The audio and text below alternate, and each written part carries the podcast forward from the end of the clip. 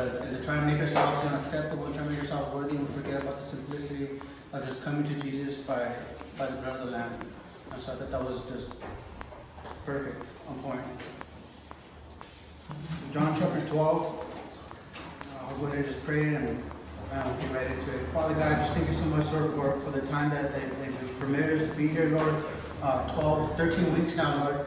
And just thank you so much for, for all the fruit that, you, that you've made to abound, Lord, in these 13 weeks, Lord.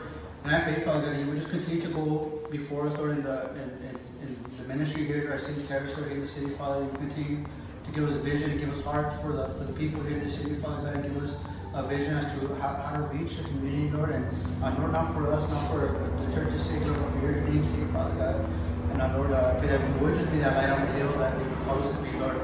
Father, as we go through this study in the, in, in the Gospel of John, I pray, Lord, that, that your word would just go through us, or that you would just convict, that you would uh, rebuke, that you would exhort, that you would correct, that you would encourage, Lord, and that you would guide, you would direct, that you would just meet us wherever it is that we need to be met today, Lord, through your word. And Lord, that your, your word would just be that lamp into our feet and that light into our path today, Father. Give us some word for today, Lord, and give us uh, our daily bread today through the study and ask you this in Jesus' mighty name. Amen. Amen. Cool. So John chapter 12, again, we're going to continue on. Uh, we had that, that break for, for Easter, our Easter message, was awesome. Uh, if you guys remember, a couple weeks ago, we were we, we talked about the, the death of Lazarus, which is there in, in John chapter 11, and just seeing how the Lord worked through, through this tragedy that what seemingly was a tragedy, and what was what was definitely you know a hard situation for the for the family of Lazarus, his sisters Mary and Martha, who loved Lazarus, obviously as their brother. You know, we saw how the Lord worked through this through these difficulties, and how the Lord uh, used the death of Lazarus to minister to others. You know, is that Siri trying to preach over? but but Father, uh, but again, we're, we're just going to continue on in John chapter 12, and John chapter 12 is actually a continuation of, of, uh, of the story of Lazarus. You know, we kind of just see the effects that, that the death of Lazarus had on, on both uh, Lazarus and his sisters, and on the spectators who were there, as we saw in chapter 11 that says that many came to the home to mourn for Lazarus as well, and then on the on the religious Jews that, that, that were opposing Jesus throughout this whole thing. So, John chapter 12, um, I pretty much broke this down into uh, five sections. John, in John chapter 12, we're going to see Jesus coming to Bethany in verses 1 through 11. Then Jesus coming to Jerusalem, verses 12 through 19. Jesus coming to the Greeks in verses 20 through 26. Then Jesus coming to his hour in verses 27 to 36. And then finally, Jesus coming to the end of his public ministry in verses 37 to 50. So verses 1 through 8 starts off by saying this. Then six days before the Passover, Jesus came to Bethany, where Lazarus was, who had been dead, whom he had raised from the dead. There they made him a supper, and Martha served, but Lazarus was one of those who sat at the table with them. Then Mary took a pound of very costly oil, of spikenard, anointed the feet of Jesus, and wiped his feet with her hair. And the house was filled with the fragrance of the oil. But one of his, one of his disciples, Judas Iscariot, Simon's brother, who would betray him, said, Why was this fragrant oil not sold for 300 denarii and given to the poor? This he said not that he cared for the poor, but because he was a thief and had the money box, and he used to take what was in it. But Jesus said, Leave her alone. She has kept this for the day of my burial. For the poor you have with you always, but me you do not have always. So we see this first section here as uh, Jesus comes back to, to Bethany. And so it says that six days before the Passover, and really this is the beginning of the last week of Jesus' life here on earth before the crucifixion. And we see that John dedicates uh, almost half of his gospel to this last week. So from here on, from chapter 12 and onward, it's going to be dedicated to the last week of Jesus' life here before he, he was crucified and ascended. So John dedicated about half of his gospel just to that week. And we see that Jesus spends part of his last days with his friends, his loved ones. And we see the love of Christ here for his friends, as we saw in chapter 11, you know, when Martha came to entreat Jesus to, to go help uh, Lazarus. You know, what, what did she say to him? She said, Lord, the one whom you love, who you love is sick.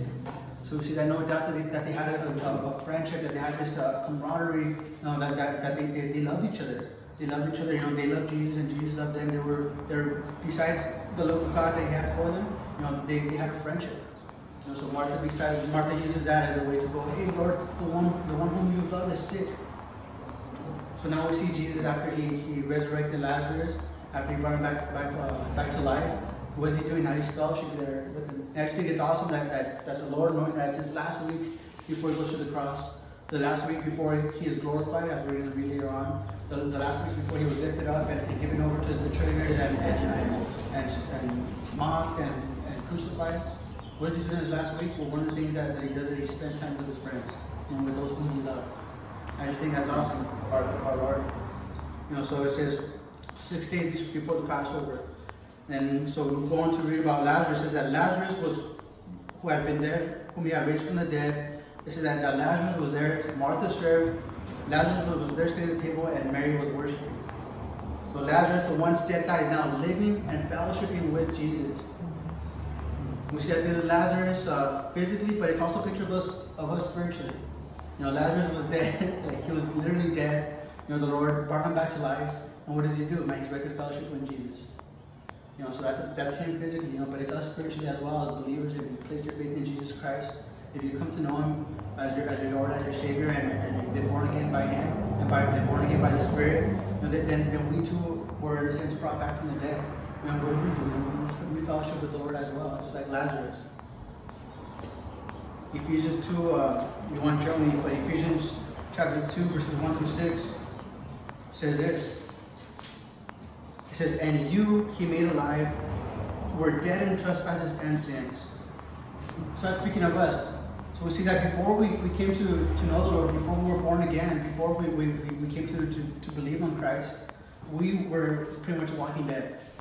We're like zombies, you know, spiritually. We're walking dead says that we were dead in our trespasses and our sins.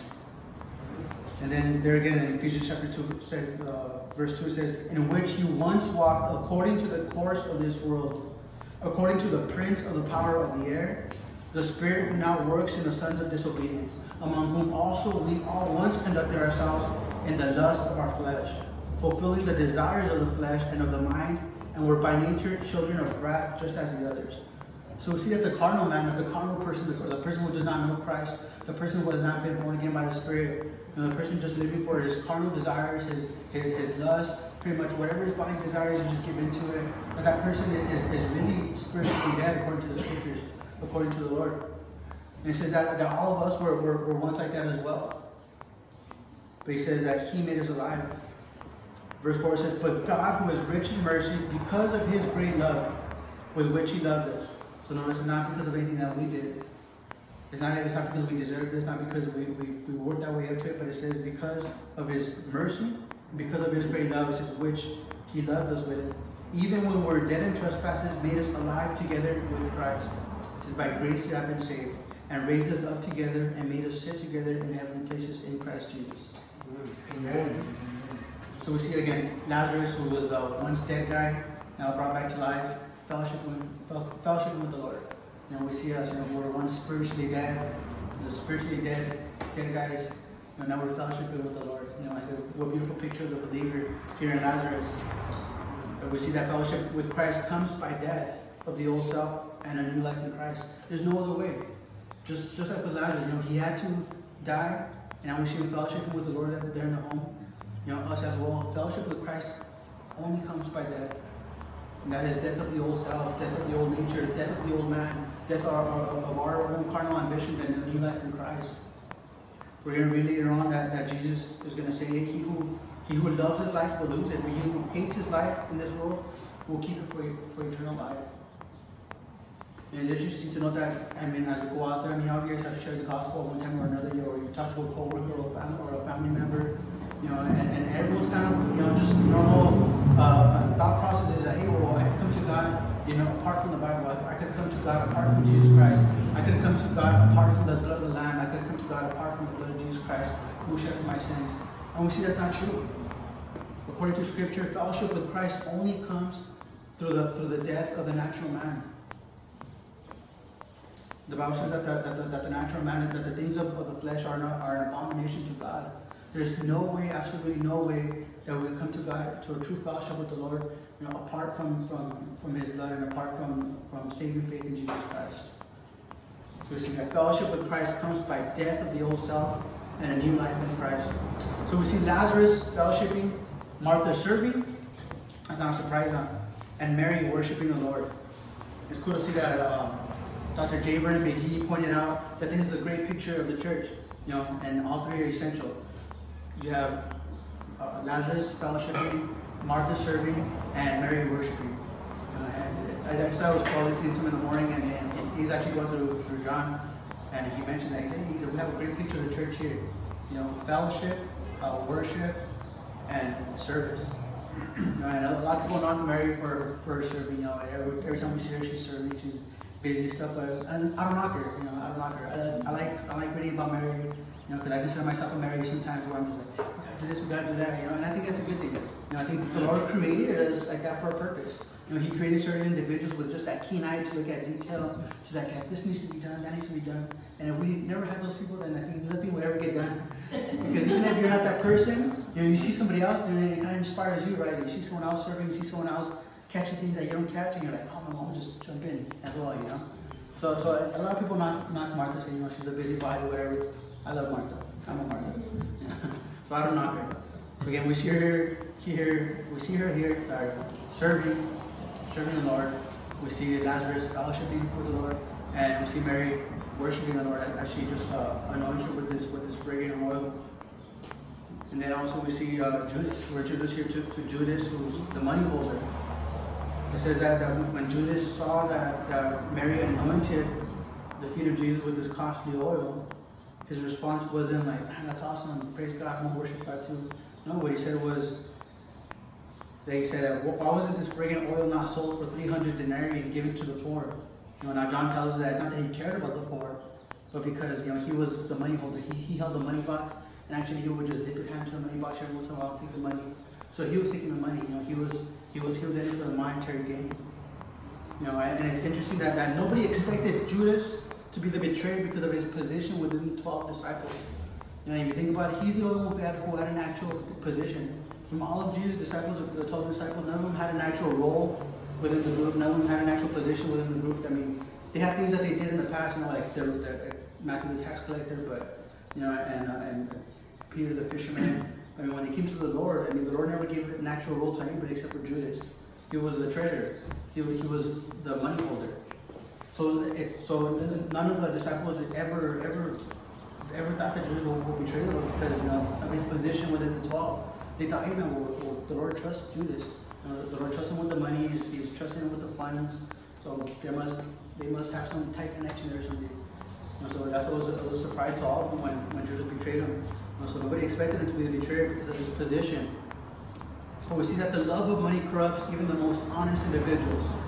I'm not saying that Judas, that Judas was honest or anything. I mean, I don't, we don't know anything about him besides what Scripture tells us. But, but we do know that the love of money corrupts even the most honest individuals. We see that in 1 Timothy chapter 6, verses 9 through 10, it says this. It says, But those who desire to be rich fall into temptation and a snare, and into many foolish and harmful lusts which drown men in destruction and perdition. For the love of money is a root of all kinds of evil, for which some have strayed from the faith in their greediness and pierced themselves through with many sorrows. So we see that the love of money is a root of all kinds of evil. I'm not saying that money itself, money in itself is not evil. And, and, and the Lord the Lord blesses individuals with, with, with monetary things, you know, with good positions, with good paying jobs. You know, the Lord's blessing you with a good paying job. I mean, money in itself is, is not a bad thing. Money in itself is not an evil thing. But it's it's when when that when that desire now is birthed in the heart of the individual to, to get more money, get more money, then that desire for monetary gain takes the place of God in the heart. Now instead of worshiping God, you're worshiping the, the, the desire to get more money, the desire to have more things. And, and that word that, that Paul uses there in 1 Timothy for desire, you know, it's something that, that, that they strive for, something that they live for. It's pretty much making making making this like your your, your bread and butter, you, you live and breathe and, and, and, and want money. And so that's when it becomes a sin. And says that the love of money is the root of all kinds of evil. I mean, I, I know individuals who, you know, who do great things with their with their money. I mean, they, they bless other ministries, you know, they support missionaries, they support works that are going on around the world. You know, they bless the poor. You know, money itself is not evil. So don't get me wrong. Positions, all those things are not evil. You know, but it's when those things take the place of God in your heart that it becomes sin. So we see that this happened to Judas. You know, he was entrusted with the money box, you know, and, and it wasn't until, until the level of money got to him, you know, he started taking out from, from the money box, stealing from the Lord, and became sinner, and ultimately led to him betraying Jesus for 30 pieces of silver, which was the price of a common slave. That's crazy.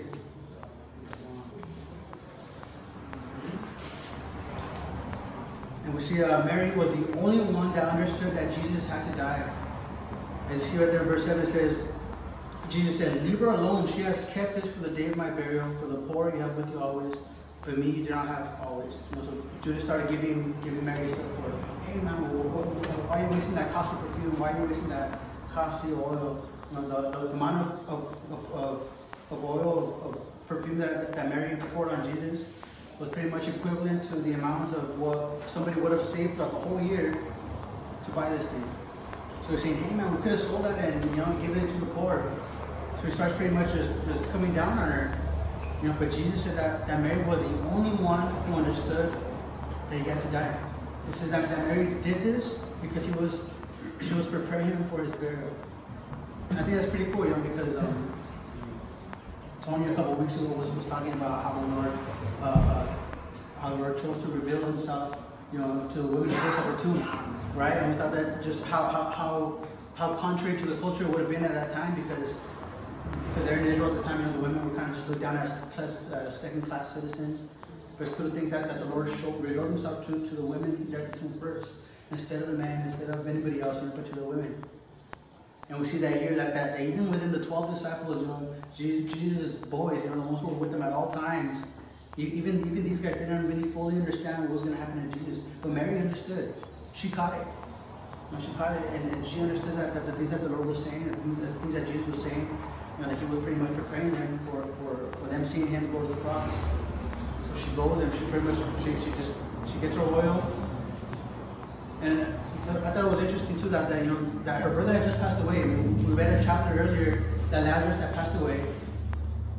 And notice that, that she didn't give, she didn't give this oil to Lazarus when he died. Even though that was her brother, even though she loved her brother, no doubt, you know, she kept the oil for herself. You know, like, so back in the day, something that, that, that these people would buy and they would save it for their own burial because, you know, when, when somebody dies, the corpse start, starts smelling right away. So it's something that, that, that was very, uh, very dear, very precious to them. Uh, I, I just thought it was funny, you know, that, that, that Jesus didn't, I mean, that Mary didn't give it to her brother Lazarus. You know, she kept it for herself. Some of that was expensive. You know, it was dear to her. She was probably saving up for years just to buy this thing. So her pouring out her most prized possession is a sign of her devotion. It's like her just saying, Jesus, you can just have it all. You look, even even my most prized possession, the thing that that, that, that, that I wouldn't even pour out on my brother, or you can have that. I pour it out on your feet, or you can have it all. So we see her devotion to Jesus. We see her love for the Lord. We see her, her, her worship unto the Lord. She was pretty much just saying, Lord, everything I have is yours. She was telling Jesus, Lord, you're my most prized possession, not this. You're saying, Lord, this, or you come before this. And I thought it was beautiful. Verses 19 says, through 19 says this. now a great many of the Jews knew that he was there, and they came, not for Jesus' sake only, but that they might also see Lazarus, whom he had raised from the dead. But the chief priests plotted to put Lazarus to death also, because on account of him, many of the Jews went away and believed in their hearts, believed in Jesus. The next day, a great multitude that had come to the feast, when they heard that Jesus was coming to Jerusalem, took branches of palm trees and went out to meet him, and cried out, Hosanna, blessed is he who comes in the name of the Lord, the King of Israel. Then Jesus, when he had found a young donkey, sat on it, as it is written, Fear not, daughter of Zion, behold, your king is coming sitting on a donkey's colt. His disciples did not understand these things at first, but when Jesus was glorified, then they remembered that these things were written about him, and that they, they had done these things to him. Therefore, the people who were with him when he called Lazarus out of the tomb and raised him from the dead bore witness. For this reason, the people also met him because they heard that he had done this sign. So we come to the, into the section of the chapter of John where we typically know it as the triumphal entry, as the Lord's triumphal entry, and it's recorded for us in the, the other Gospels, but we're going to look at here in John. So we know it as the triumphal entry. You know, and Luke 19 gives us another account of the same day. You know, in Luke 19, 41 to 42 tells us that as Jesus came in on the on the on the donkey, it says that he wept over Jerusalem. As he was coming into the city, he wept over Jerusalem. And he said something along the lines of, "If you only knew, you know, uh, this day, the, the things that are coming up, that are coming upon you this day." It says that he wept for. Now, why was Jesus weeping for Jerusalem? Why was Jesus weeping over the city when he was coming and his triumphal entry? Because the day had been prophesied in Scripture as a day that Messiah Prince would come into the city and take his rightful throne. So as Jesus was doing this, you know, he was fulfilling Scripture, he was fulfilling prophecy, and the people missed it. Yeah, some were some were, were, were yelling, Hosanna, blessed is who comes in the name of the Lord. But others were saying, hey, shut up. You know, like the, the, the, some of the religious leaders, some of the Jews were telling Jesus, hey, tell, uh, tell your disciples to be quiet. Tell, tell your disciples to not say anything. Tell your disciples to shut up. Because they don't like it. You know, and Jesus' response was, hey, even if they don't say anything, the rocks are going to cry. Why? Because this day was prophesied in Scripture to happen. It's going to happen no matter what. Someone's going to cry Hosanna no matter who it is, whether it's the people or whether it's the rocks. So we see that this day was prophesied in Scripture. Uh, Daniel chapter 9 actually talks about this. And I wasn't going to go into it because I'm not good with the so good with prophecy, but I think it's, it's, it's worth noting. But Daniel chapter 9, uh, verse 25, you guys want to go there? We'll cover it quickly. So Daniel chapter 9 actually talks about this day. It talks about the, the day that, that, the, that the Lord was going to come into Jerusalem on the donkey.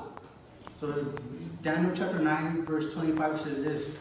As the angel Gabriel is meeting Daniel, you know, he, meets him, he meets him in a vision. He starts giving him all this prophetic scripture, telling him that, you know, the things that are going to happen in the future and, and when Messiah is going to come into the city and take his rightful place.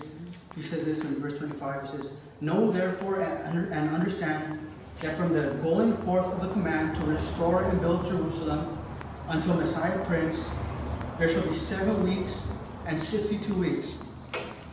The street shall be built again, and the wall, even in troublesome times. So the angel Gabriel here is giving is giving Daniel a prophecy. You know, he's giving him a timeline. A timeline. He sets up a timeline for him. And at this time, you know, keep in mind that, that the Jews were, were, were in captivity. You know, they had been take, uh, they had been taken captive into Babylon.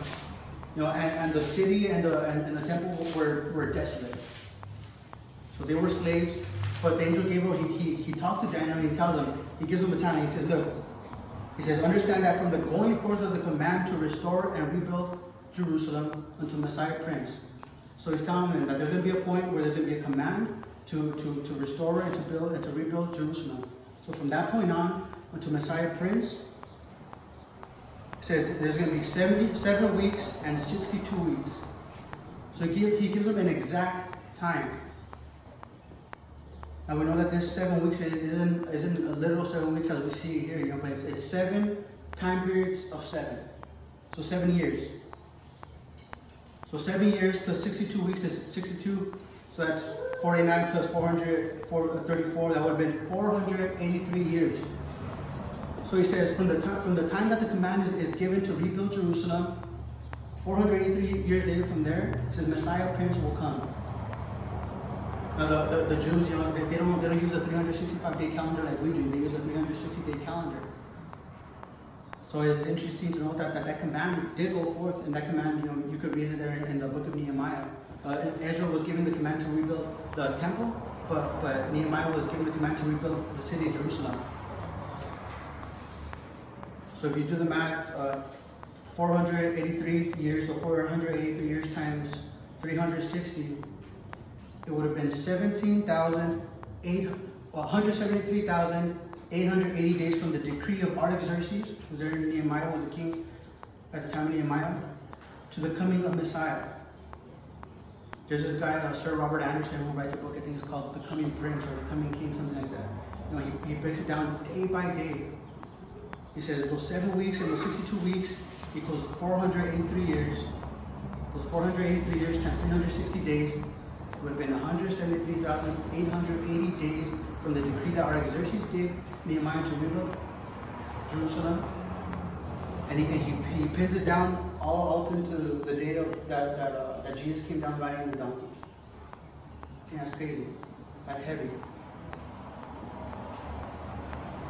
So now we see what, why Jesus wept. as he came into Jerusalem and he saw the people's hearts so hardened against him.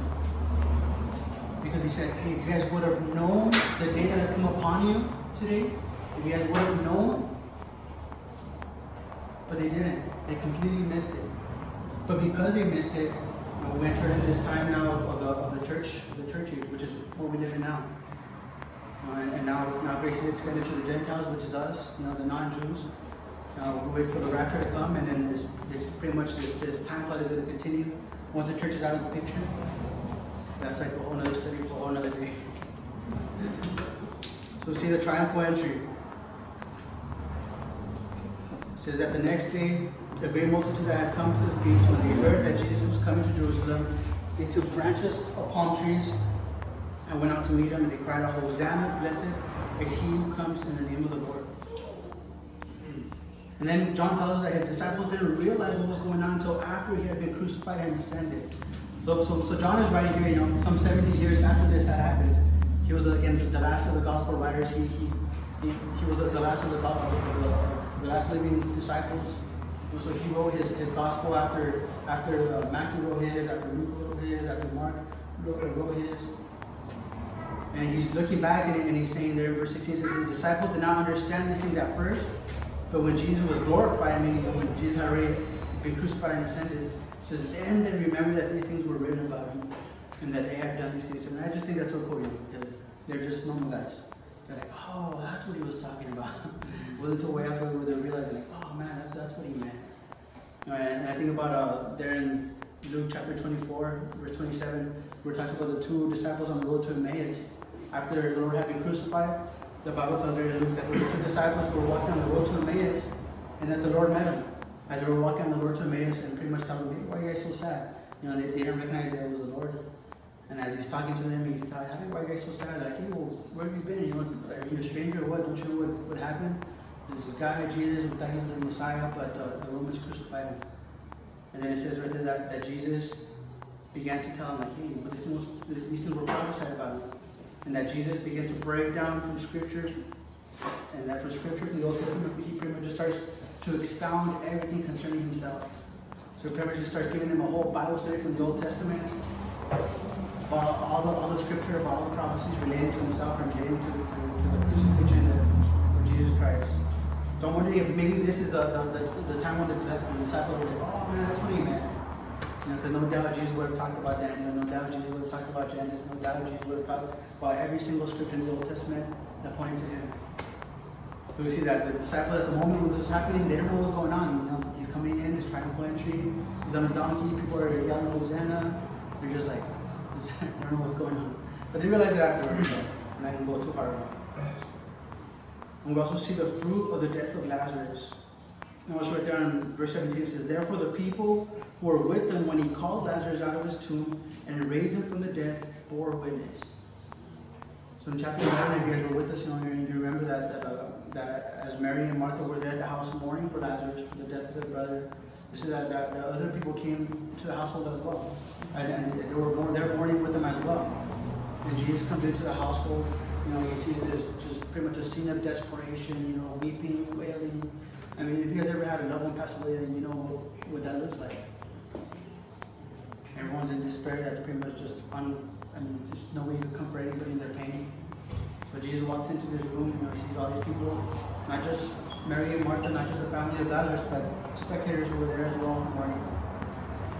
And Jesus goes on to, to, to pray a prayer. He says, Lord, I know that you always hear me, but I, I say this not for my sake, but for their sake, so that they could hear, and so that they could believe. And I will see here in verse 17 that says that therefore the people who were there with them when he called Lazarus out of his tomb and raised him from the dead bore witness. So see that the Lord has a purpose in everything that he does. We may not understand it at the time, most of the time, almost probably never understand it at the time when it's going on. I mean, I had a brother pass away in 2017. You know, he, some of you guys know him, he committed suicide at the time. I was like, man, we, all this stuff just started start going through your head. Why this, that, and the other? You get like a million questions in your head. You know, and then now just, it's only been, what, uh, four years now. You know, and, and I see fruit of, of, of, of that incident. You know, I, I, I, see, I see the Lord that, that He used that incident, you know, to bring many to Him, to Himself, to salvation, that he used that incident to, to deepen my walk with him.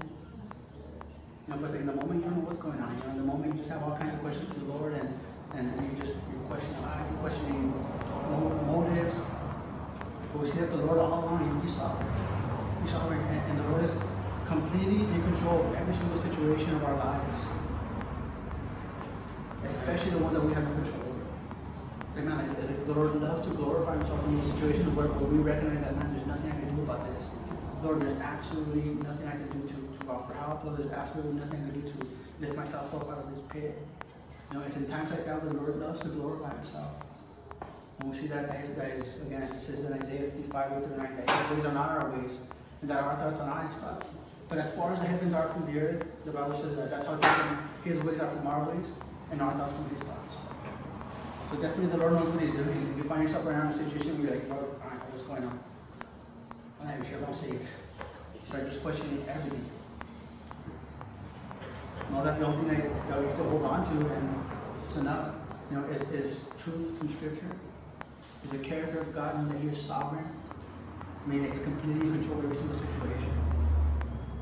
So see now, you know, again, Lord used this, this tragic incident, know, the death of Lazarus, that He used their pain, you know, to minister to those spectators.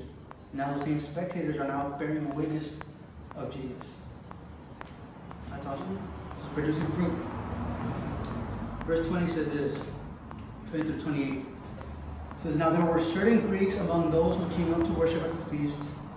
Then they came to Philip, who was from Bethsaida of Galilee, and asked him, saying, Sir, we wish to see Jesus. Philip came and told Andrew, and in turn Andrew told Philip, who told Jesus, but Jesus answered them, saying, My hour has come that the Son of Man should be glorified. Most assuredly, I say to you, unless a grain of wheat falls into the ground and dies, it remains alone. But if it dies, it produces much grain. He who loves his life will lose it, and he who hates his life in this world will keep it for eternal life. If anyone serves me, let him follow me. And where I am, there my servant will be also. If anyone serves me, him my Father will honor. Now my soul is troubled, and what shall I say? Father, save me from this hour? But for this purpose I have come to this hour. Father, glorify your name. We'll start off by saying that certain Greeks came to Jesus. Well, they came to, to, to Philip, wanting to meet Jesus. Now, we don't know exactly if these are Jewish Greeks or if they're Gentile Greeks, but most likely, this is my opinion, Most likely, they are Gentile Greeks because of what was said in verse 19. Notice it says, The Pharisees therefore said among themselves, You see that you are accomplishing nothing. Look, the world has gone after him. So the, the, the Pharisees were upset because everyone was yelling Hosanna, praising Jesus, wanting to make him king. The Pharisees among themselves are disputing this, saying, Look, we're accomplishing nothing. The whole world is coming to him. So they say, Look, the whole world is, is going after him. And then now we see that certain Greeks come to him. That's why it's my opinion that, that, that these Greeks were not Jewish Greeks, but they were Gentile Greeks. Because these guys are saying, hey, man, look, the whole world's coming to him. No, not just the Jews, not just not just these guys, not just Samaritans, but everybody. So see that people all over were beginning to hear about this Jesus, especially after people had proclaimed him as king. I mean, Jesus up to this point had been pretty low key. I mean, yeah, he, he made a big scene in John chapter 7 at the Feast of Tabernacles when he went in and said, if anyone thirsts, you know, he just made the whole scene. Right, but for the most part, you know, Jesus had stayed pretty low key, and, and every time, you know, that, that, that uh, he would heal somebody, he would say, hey, don't say anything, but just go your way, you know, go worship in the temple, go, just keep to yourself. Know, and, and, and we see that, that throughout the scriptures up until this point, we see Jesus saying, you know, my hour has not yet come, my hour has not yet come, my hour has not yet come, and now he says, my hour has come. Mm-hmm. So we see that, no doubt, you know, word was getting around about Jesus. And so these Greeks come to Philip and they say, and Philip goes to Andrew, and then these guys tell Philip, hey, we want to see Jesus. and we see in Philip and Andrew a picture of our, of our ministry as believers. You know, we see that people ought to recognize us as followers of Christ. We are to stand out from the world, maybe not in a physical sense, but in a moral sense. I mean, looking at us, you know, uh, I, I love the Lord, you know, and I love the church because I mean, only only in Christ can, can just so many you know different people from different backgrounds and different you know ethnicities and different neighborhoods and different walks of life come together in unity. I it's only in Christ. But we see that again that the that the Greeks recognize, you know, hey, that guy Philip, you know, I know he's one of Jesus' disciples. I don't, I don't think they have name badges or anything like that. Say, no, disciple, disciple, disciple. But they just recognize, like, hey, he's, he's one of those guys. He's, he's one of those disciples of, the, of, of Jesus. He's one of those followers of Jesus. So they came to him and said, hey, can you take us to Jesus? So we see that's a picture of us too. You know, as believers, you know, we're just stand out from the world. You know, people are, are, are, to be able to look at us and, and know, like, I want to know God, I gotta I talk to that person. You know, talk to Brother Gabriel. Desi, I, know that, that, that they have, you know, Christ. I know that they have the truth. I know that they know the Lord. So see that people need to know that in their search for truth, in their search for peace, in their search for fulfillment, that you and I can point them to the one true God. These Greeks don't go to the religious leaders, they don't go to the Pharisees, they don't go to the Sadducees, they don't go to the the, to the people there in charge of the temple, they don't go the people who charge the sacrifices. They go to Philip. Okay, I want to see Jesus. And that's us. I mean, there was nothing special about Philip. He was just a follower of Jesus. You know, and that's us. I mean, we're not going to be anything special, but we just know that we bear the name of Christ. You know, people come to us, and our job is just to, we're pretty much just, just do this. When they come to you, you just pass them on to the Lord. Right? That's our ministry. So Jesus says, the hour has come and now Jesus begins to talk about his death. And like what he said there, you know, he starts saying, says, Most assuredly I, I say to you there, verse 24, unless a grain of wheat falls into the ground and dies, it remains alone. But if it dies, it produces much grain. So he gives us an example of a grain, of, of, of a seed. He says,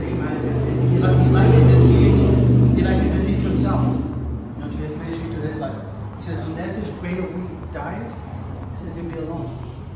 So what he's saying is pretty much like, hey man, take this little seed, you know, if, if, if this, if you never bury this seed, you know, that then, then it's not going to die. And yeah, right, you're going to spare it from death, but it's going to be short-lived. And it's going to be alone by itself forever. You know, if you never bury the seed and, and, and, and cause it to die, then it's going to remain, remain a seed, you know, but it's going to remain alone. But he says, if, if this grain but wheat falls into the ground and dies, says then it will produce much fruits. So that's what he's saying. You know, says the seed, like, says, look at the seed. says you, you preserve it from, from going to the ground because we know that, that unless a seed goes into the ground, it can't die. But if a seed goes into the ground and dies, it germinates. And what does it do? It, it produces a, a, a, plant, a flower, whatever it may be. And that in turn produces uh, fruit, which produces more, more seeds, which continues the process. So he says, hey man, if, if the seed doesn't doesn't die, yeah, you, you might you might save it for few years. I mean, a, seed can only live like two or five years uh, above ground without planting. Then it's no good. Like yeah, you save yourself from dying, but you're, you're short-lived. I mean, you short life, and it's meaningless. But he says, unless the seed dies, so they can't produce more fruit. And so he likens his life, he likens his ministry to this grain of wheat. He says, he says hey, like I like this grain of wheat need to be buried, need to die could produce life. And he goes on to say, He who loves his life will lose it, and he who hates his life in this world will keep it for eternity. So Jesus speaks here about his death and his resurrection, but it's also applicable for us as well, because we must die to self. We must die to self so that God can do that work in and through us, which will produce fruit to eternal life. I mean, guys, we, we can't we can't walk with the Lord and, and just to hold on to our to our will. You know, I mean, Jesus said right there, Max said, "He who loves his life in this world will lose it." I think sometimes you know, as believers, as believers, you know, we're, sometimes you fall into these little these little funks. You know, we tend to just, oh man, I'm, it's a worldly pursuit. You know, you're holding on to your your life for dear life. You know, you think, oh yeah, I'll do Jesus and this, you know, and, and you make this other thing, you know, your, your, your main goal in life, but you disregard Christ in your life. You're going to be short lived. So it says, well, you know, as believers, we're, we're, we're called to, to put to death our own will, our own desires, And, and sometimes, you know, as believers, we hear these things, we think, oh man, that sucks. You know, so that means I gotta come to Jesus and completely forget about everything, all my dreams and all my aspirations, and all my goals and everything else. That's not what the Lord is saying. The Lord can use those things. You know, but as, long as you have your will above God's, as long as you have, you know, the love of your life, the love for your own life above the love for Christ, then, then God can't use you. It's plain and simple. Jesus there in the Gospel of Luke, he says, "Now, if anybody comes after me, let him take up his cross and follow me. You know, we see that the cross was the instrument of death. So to the hearers at the time, you know, that the cross, the cross was a shameful thing. It was, it was a humiliating thing. But it was an instrument of death. And he says, hey man, whoever desires to follow me, let him die. you know, take up your cross and come to me. He says, if anyone serves me, let him follow me. And where I am, there my servant will be also. If anyone serves me, him my Father will honor. And I just think that is amazing. I mean, we could just read, we could read through this, you know, so easily and so quickly, and just and and and and neglect, you know, like the, depths of the statement right here. To think that God the Father will honor you for serving Christ. To think that, that the God of the whole universe, that the God of the whole universe, the creator of heaven and earth, you know, who was and is and is to come, the one who ah, man, created everything, who like God himself will honor you, will honor me. Come on. That's heavy. He says, if, if anybody desires to be my servant, he says, everybody serves me, him, my Father will honor. And that's what it's all about, guys. Not about seeking honor from man, not about seeking honor from, you know, co-workers, not about seeking honor from our neighbors, not about seeking honor from family members, not about seeking honor, you know, getting your name on a plaque and book on the wall, and eventually the building gets torn down, whatever. It's about seeking that honor that comes from the Father. Because that's something that nobody can take away. So I do like, uh, I could be honored for something I did, and then, you know, write my name on a plaque on the wall, and later on I do something stupid because I do a lot of stupid things, and then they're like, all right, take it down. That's it. But like, if the Lord honors you, no one can take that away from you. That's coming straight from the Lord. So he says, if anyone serves me, him my Father will honor. And he says, Now my soul is troubled, and what shall I say? Father, save me from this hour. So he's saying, Man, my soul is troubled. What am I going to say, Lord? I can't do this? No. He's saying, But for this purpose I came to, to this hour. And he says, Father, glorify your name. And verse 29 says, Therefore the people who, oh, sorry, it says, Father, glorify your name. Then a voice came from heaven saying, I will glorify it and will glorify it again. That's crazy. So as the Lord is there just talking to talking to the Father, uh, the Father speaks from heaven, and man, everyone hears it. And he says, I have both glorified it and will glorify it again. Then verse 29 says, Therefore the people who stood by and heard it said that it had thundered. Others said, An angel has spoken. Jesus answered and said, This voice did not come because of me, but for your sake. Now is the judgment of this world. Now the ruler of this world will be cast out. And I, if I am lifted up from the earth, will draw all peoples to myself. That includes us. All peoples. Name right peoples. This he said, signifying by what death he would die. The people answered him, We have heard from the law that the Christ remains forever, and how can you say the Son of Man must be lifted up? Who is the Son of Man? Then Jesus said to them, A little while longer the light is with you. Walk while you have the light, lest darkness overtake you. He who walks in darkness does not know where he is going. While you have the light, believe in the light, that you may become sons of light. These things Jesus spoke and departed and was hidden from them. But, verse 37, although he had done so many things, so many signs before them, they did not believe in him. That the word of Isaiah the prophet might be fulfilled, which he spoke. Lord, who has believed our report, and to whom has the arm of the Lord been revealed? Therefore they could not believe, because Isaiah said again, verse 40, He has blinded their eyes and hardened their hearts, lest they should see with their eyes, lest they should understand with their hearts, and turn so that I should heal them. These things Isaiah said when he saw his glory and spoke. It's a lot to take in. Pretty much, again, Jesus is talking to the Father. He says, Father, glorify your name. The Father speaks from heaven. He says, I have both glorified it and will glorify it again. There's spectators there right there. You know, so there's, there's people who were, who were there with Jesus, you know, those who had been in the house of Lazarus when he died. when the Lord resurrected him. There's people who, who, who heard this voice also. Who say that now God the Father speaks and the people don't know what to make of it. You know, so there was a mixed response. You know, some said, hey, it, it, it was thunder, and others said, hey, an angel has spoken. You know, so they were both wrong. It was the voice of God testifying to what he has he was doing through his own begotten son. They missed it. We see that although the people had seen and heard of all the miracles Jesus did, says now we hear the voice of God the Father himself, but still, some still don't believe. It says there in verse 37, they did not believe in him. I just think that's so heavy. I mean, I read this and I'm like, man, what else do you guys need? But then the Lord reminds me all the time that He tried to get a hold of me and, and I didn't listen and I didn't believe. And He didn't say, hey, what else do you need? He was so gracious to me. He's been so gracious to all of us. And these, these people hear the voice of God, you know, and some still don't believe.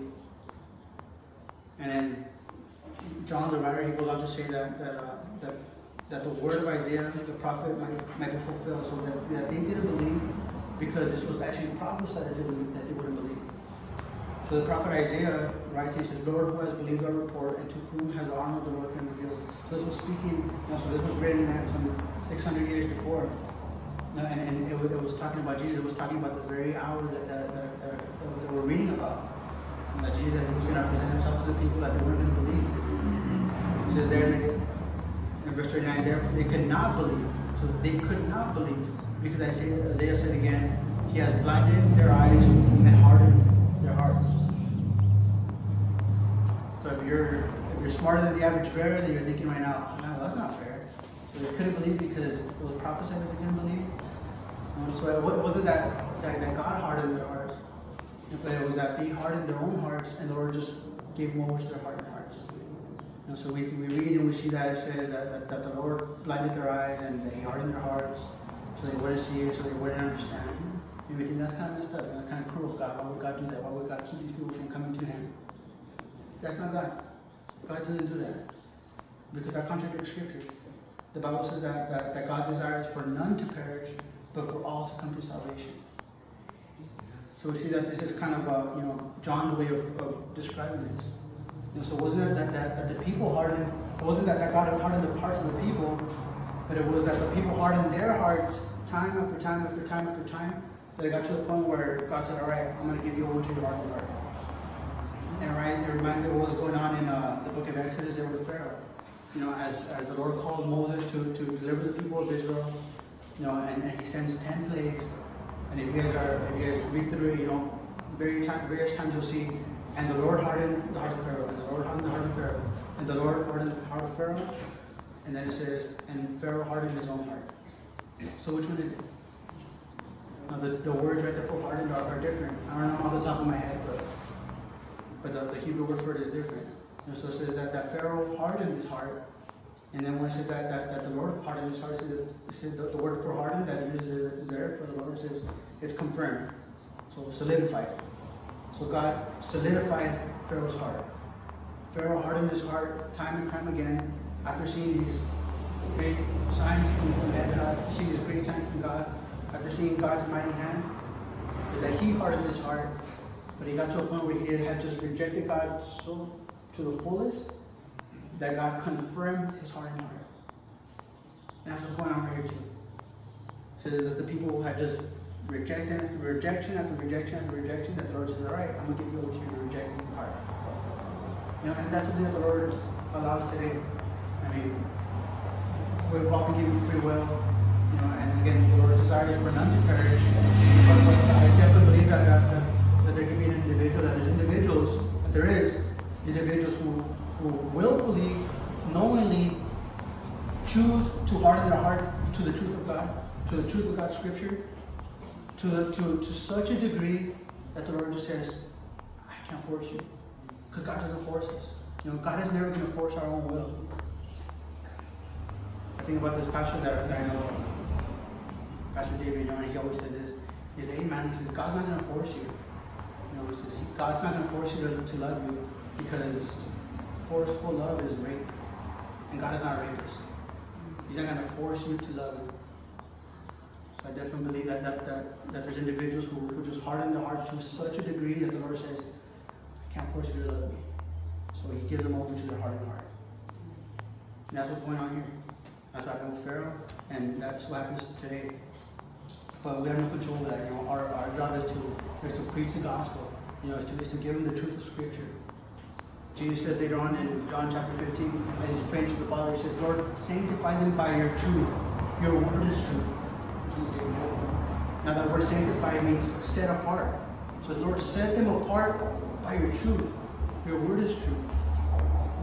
And you think about your own walk, your own life, you know, each and every one of us are here because we were sanctified by God's truth. We heard the gospel, which is God's truth, and it separated us from the world, it separated us from our own life, and it caused us to just believe in Christ. Amen. And, and that's, that, that same offer is, is, is on the table for everybody, every single individual in this world. Nobody is, is too far away from God's reach. No, nobody is too far away from God's grace. Nobody is too gone, too far gone from God's love. Like it says there in Romans, you know, what can separate us from the love of God? Can death, can tribulation, can angels, can principalities, can heights, can lows, can death itself? Says, hey, nothing can separate us from the love of God that is in Christ Jesus. Again, our job is to go out there and just preach the gospel. And start scattering your seed. Pray for those seeds, pray for the people that get those seeds. And continue to pray for them. And Lord, let that seed just germinate in their heart and bring fruit. Verse 42 says this. Nevertheless, even among the rulers, many believed in him. But because of the Pharisees, they did because of the Pharisees, they did not confess him. So it says, many of the rulers believed in him, but because of the Pharisees, they did not confess him, lest they should be put out of the synagogue. For they loved the praise of men more than the praise of God. Then Jesus cried out and said, He who believes in me believes not in me, but in him who sent me. Talking about God the Father. And he who sees me sees him who sent me. Talking about God the Father. I have come as a light into the world, that whoever believes in me should not abide in darkness. And if anyone hears my words and does not believe, I do not judge him. For I did not come to the world to judge. I did not come to judge the world, but to save the world. Verse 48 He who rejects me and does not receive my words has that which judges him, the word that I have spoken will judge him in the last day. For I have not spoken of my own authority, but the Father who sent me gave me a command that I should say and what I should speak, and I know that his command is everlasting life. Therefore, whatever I speak, just as the Father has told me, so I speak. So we come to this last portion here in, in chapter 12 of the Gospel of John, and, and we see these, uh, these secret believers. You so it says that, that, that some of the rulers, some of the some of the rulers there amongst the people believed in him, but they didn't confess him. So some of the rulers believed in him. That was pretty heavy. You know, some of the religious leaders, some of the rulers, some of the top top dog guys, you know, believe in Jesus, but they didn't confess him because of the Pharisees. You know, so they're pretty much chicken. They didn't, they didn't, they, they were scared of what you know the Pharisees were going to say. They were scared of what they were going to do, and then more than that, they were scared of you know being put out of the synagogue. It says, "For they loved the praise of men more than the praise of God." So these secret believers, and these last verses right here, you know, these are the last words of Jesus' public ministry recorded for us here in the Gospel of John. The thing that the last words of Jesus' public ministry to the public, you know, are, are aimed towards these secret believers. You know, now there's a lot of reasons why someone won't come to the Lord openly. I mean, I've met guys, you know, even just right now as I'm, as I'm talking, I'm thinking about one of my coworkers, man. I just met him not too long ago, you know, he, we're, we're, there talking and stuff. He's like, yeah, man, just got out, you know, and I've been out for like four months now. This is like the longest I've been out. So like in his mid 40s, you know. And I was like, yeah, as long as I've been clean too. I'm like, oh, that's cool, man. I was like, how'd you do it? You know, of course, me, I'm always looking for ways to just throw Jesus in there. I'm like, how'd you do it? You know, and then uh, he says, he says, oh, he says, man, I give my life to the Lord Jesus Christ. And in my heart, I, I he goes by the devil, like, really? So I said, really? And I, thought he think he took it the wrong way. I was like, really? And he's like, oh, no, no, just kidding. Just, uh, no, you know, therapy. And I'm in my head, you know, I, I, I didn't ask any further questions, but in my head, I'm thinking, man, you know, he was embarrassed. he was embarrassed because he, uh, the way I reacted, I guess he took it the wrong way. Kind of like, really? Maybe, maybe he thought I was making fun of or something. I wasn't. You know, but, but he was he was scared to just to, to talk any further about Jesus. You know, and he was scared to talk about one verse, to talk any further about, about his conversion, about how we're setting free. Know, but, but uh, there's there's people out there like that. You know, I mean, we could be like that sometimes too. You know, like I've been like that sometimes too. You know, where people are talking and you know, and, and you're scared of you like, I mean, you know, you know, you're the only Christian in the room, and and so you feel intimidated and you don't say anything. You know, I've done that.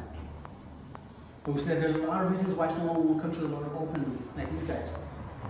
You know, but ultimately it comes down to this. So right there it says that, that, that they love the praise of men more than the praise of God. And then ultimately it comes down to this.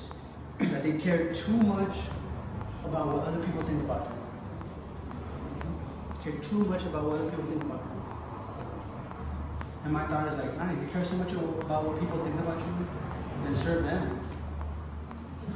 Why not? Might as well. If you care so much about what other people think about you that you're willing to put your, your, your, your faith in Christ on the back burner for them and serve them. You're pretty much already giving your will over to them to serve them. We say these people that they love the praise of men more than the praise of God.